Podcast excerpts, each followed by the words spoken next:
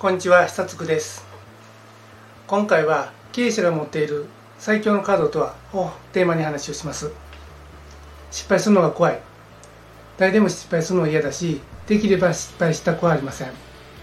ですからその感情を恥ずかしがることはありません。それは経営者だって同じです。こと会社経営に絞ると失敗すれば経営者自身だけでなく社員や関係者などたくさんの人を巻き込みます。しかしチャレンジしなければ今後の成長はありません。チャレンジし続けなければならないんです。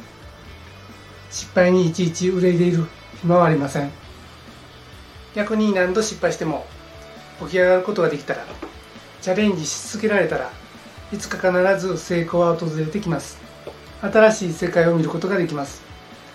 そのためには経営者は失敗に負けず果敢に挑む強い精神力が必要なんです。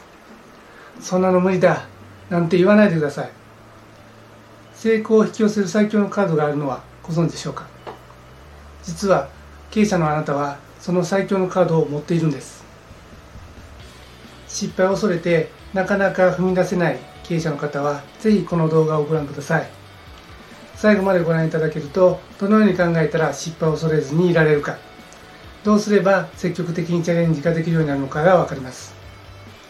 きっと明日からあなたは人が変わったように自信に満ち溢れ何事も恐れないチャレンジャーに生まれ変わっているでしょう。では参りましょう。今日の話の結論ですが経営者は諦めないと決めるカードを持っているということです。社員は社長が諦めろと言ったらそれに従うしかありません。その社員はどうしてもやりたいと思ってもできません。しかし会社のトップである社長は諦めることも諦めないことも決めることができます。社長は絶対に負けない最強のカード。諦めないと決めるカードを持っているんです。しかしそのカードはそう簡単に出せるものではありません。そのカードを出すには失敗とは何かを正しく理解して失敗に向き合うマインドを持ち熱意と執念で立ち向かう強い気持ちが必要なんです。まずはじめに失敗とは何かを正しく理解する。という話をします。失敗を辞書で調べるとやり損なうこと目的を果たせないこと予期した結果を上げられないことしくじと書かれています。失敗という言葉はネガティブに聞こえます。嫌な気持ちになります。なぜでしょうか。それは子供の頃の教育に遡るのではないかと思います。子供の頃を思い出してください。あなたの周りの大人たちはあなたが失敗しないように先回りをしていなかったでしょうか？あなたが失敗した時大人から「だから言ったでしょう」と叱られなかったでしょうか？このように私たちは子供の頃に失敗することは悪いことなんだといろんな場面を通じて植え付けられて思い込んでしまっているんです。できなかったことができるようになるというのは素晴らしいことです。これについて否定する人は誰もいないでしょう。そのためにはチャレンジが必要です。そしてそれには失敗はつきものです。何度もこけながら自転車に乗れるようになったのと同様に何度も失敗を繰り返してできるようになるんです。失敗を恐れていてはチャレンジできません。チャレンジできなければいつまでたってもできるようになりません。すなわち失敗はできなかったことができるようになるために必要なことであり決して悪いことではないんです。次に失敗に向き合うマインドについて話をします。失敗から逃げていてはいつまでたっても成長できません。失敗というものをネガティブなものと捉えずにポジティブに捉えることが大切です。著名人もまたたくさんの失敗をしています。失敗を恐れず果敢にチャレンジし続けたからこそ彼らは大成功を収めてきました。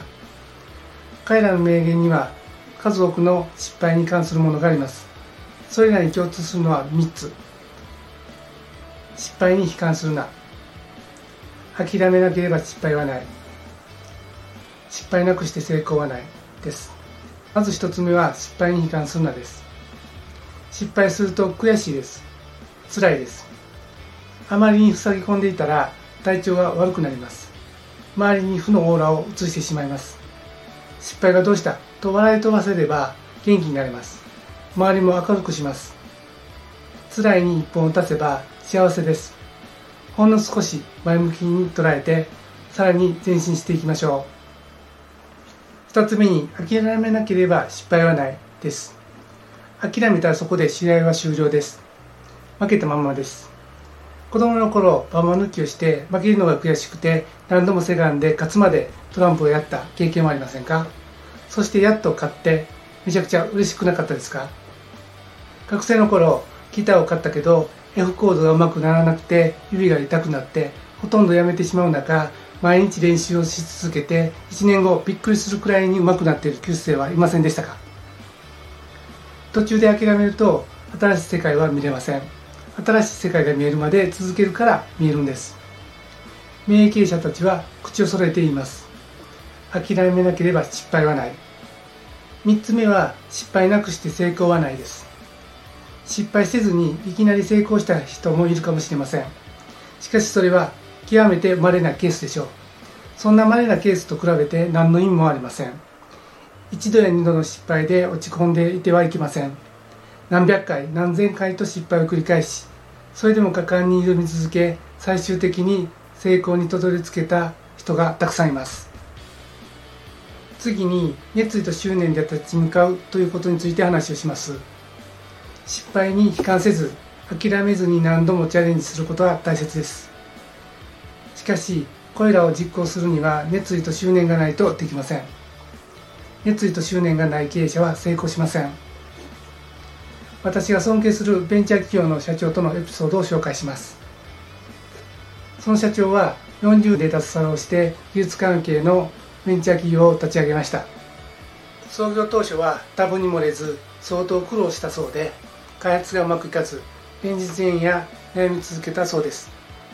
ある日の早朝ふと気づくと近くにある神社の境内で座り込んでいたこともあったそうです。それでも諦めずに熱心に開発に打ち込んだ結果業開発の新しい商品開発に成功します。以降会社は軌道に乗り次から次へと開発に成功しどんどん大きくなっていきました。そんな会社に私がお世話になったのは創業5年目3つ目の新商品開発の最中でした。量産準備での大トラブル。入社間もない私が呼ばれ私はトラブル対策を一晩で検討しました。そして社長は経験の浅い若輩者の私の説明を聞いて全社を巻き込む大きな決断をしました。あの時の社長の鬼の形相は今でも忘れません。後に聞いたのですがその時倒産の危機だったそうです。あの時の決断がなければ倒産していたかもしれません。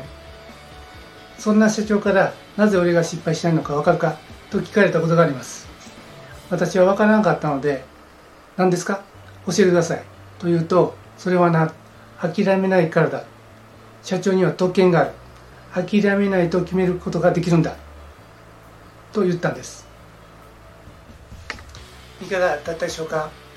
今回は経営者が持っている最強のカードとはをテーマに話をしました。